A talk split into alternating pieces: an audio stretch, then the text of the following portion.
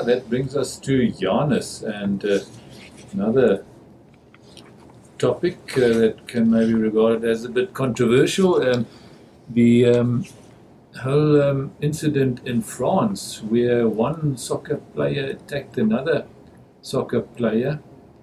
Uh, it was after a game, is that right, uh, Janus? Uh, what happened there? Give us uh, the facts.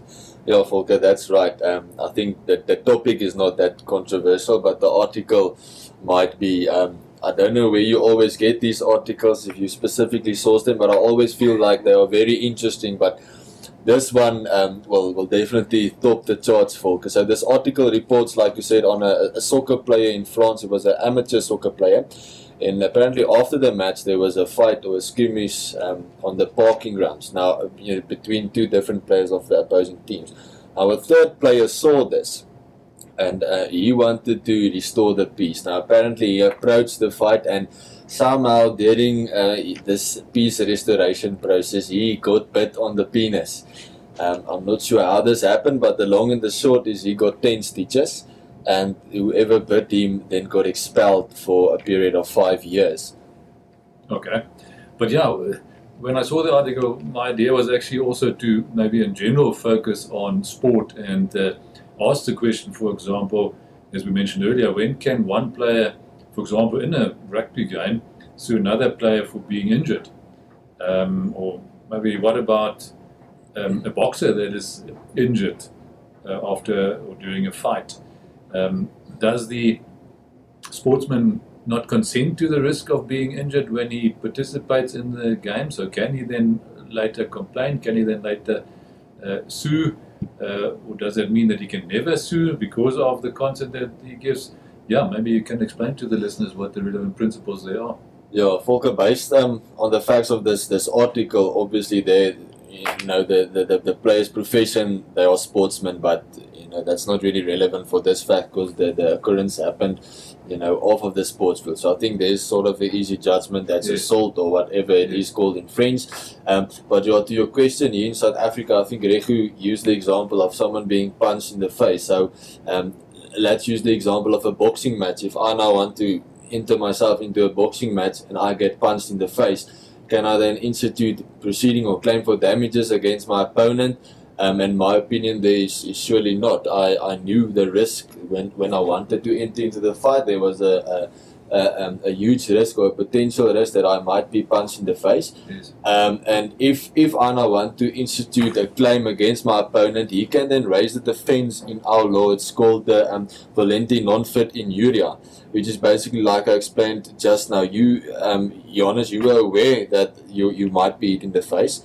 Um, you cannot now claim for damages against me because the, the risk that you assumed actually happened. That's not how it works. So this this defense, um, especially for for for um, people in in a sporting sporting event, it will help them. Um, That's the Latin term, huh? What you just mentioned. yeah, that's the Latin term, but it's sort of how it's commonly known, um, you know, amongst lawyers. I, Yes. I'm not sure if there's a there's a general layman's term for it, assumption of risk or whatever the case might Yeah, be. yeah. But I think we, uh, you know, as the panel would know what I'm talking about if I refer to that Valenti non-fit injuria. Um, important with this defense is then the, the harm or the damage that we speak of here, Volker, must be within the scope of the risk or the harm that I assume.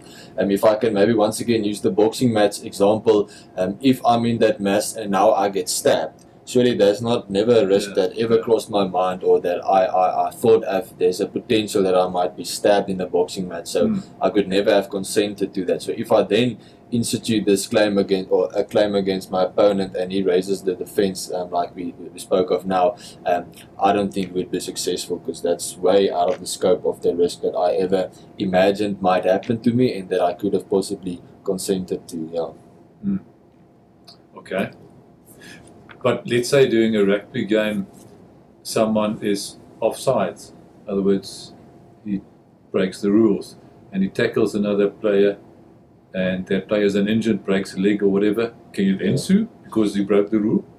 Yeah, Volker, um, it, it will depend on the facts. So I came across an, an interesting um, Supreme Court of Appeal decision, Roux versus Hattingh, And in this case, it was actually also a rugby match, not a not a tackle, but um, according to the facts, just before there was a scrum, one of the players, I assume it was a prop, he strategically positioned himself to the right of his opponent, and the court specifically said that he did it with the intention of hurting um, his his opponent. Now here the court came to the decision and to say that if you break the rules of a game, you're not automatically liable um, if damages or if an injury is then occurred by your opponent. But um, if you, while you contravened the rule, um, you were aware that there's a potential injury, then you will be liable because you broke the rules and you now injured the player knowingly that there's a risk of injury. And surely he didn't, you know, he, he he didn't think that you will, in first place, break the rules. So how could he ever suspect that he's going to sustain this injury, whatever might be the result of you breaking the rule? So um, in that instance, Volker, you will not be successful if you then raise this defense of Volenti non-fit injuria.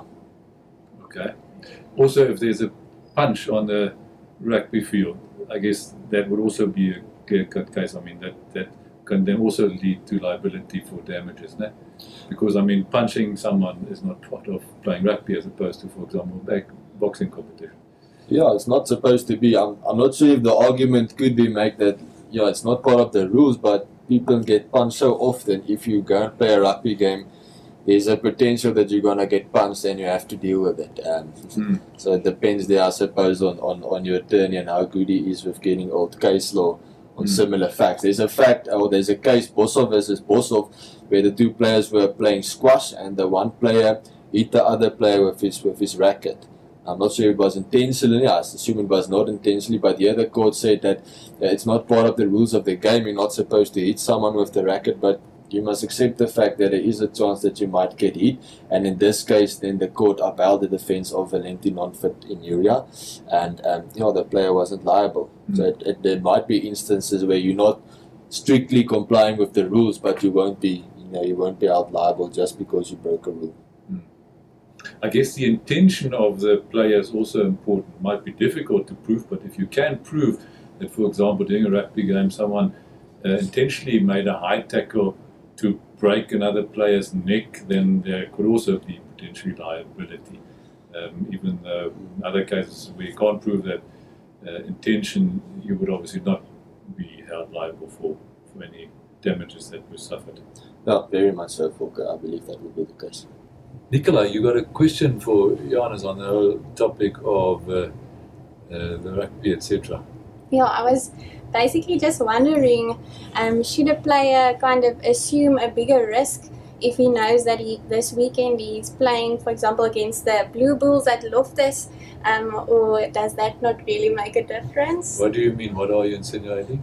I think it's quite clear what I'm insinuating. Whether it's going to be a player or a supporter, do you carry or should you carry a bigger assumption of risk no, I don't. Yeah, between a player and a supporter. Now, if you're a supporter, you go and support the game. If someone hits you in the stadium and they say, "Yeah, but there's always a fight in Loftus," I mean, you, I don't think they would then raise the prescription. You wanted to go to Loftus, now you're here, Papa. We're gonna get you. I don't think that would work. But you know, the Bulls at this stage. Um, I'm not a rugby commentator. Luckily, I don't have to answer any questions about their playing styles. But I don't think you need to accept a, a, a higher assumption of risk, like you mentioned there, Nicholas. Just I think the reasonable risk that the normal person would associate with um, playing at Loftus or competing with the sport that would be relevant.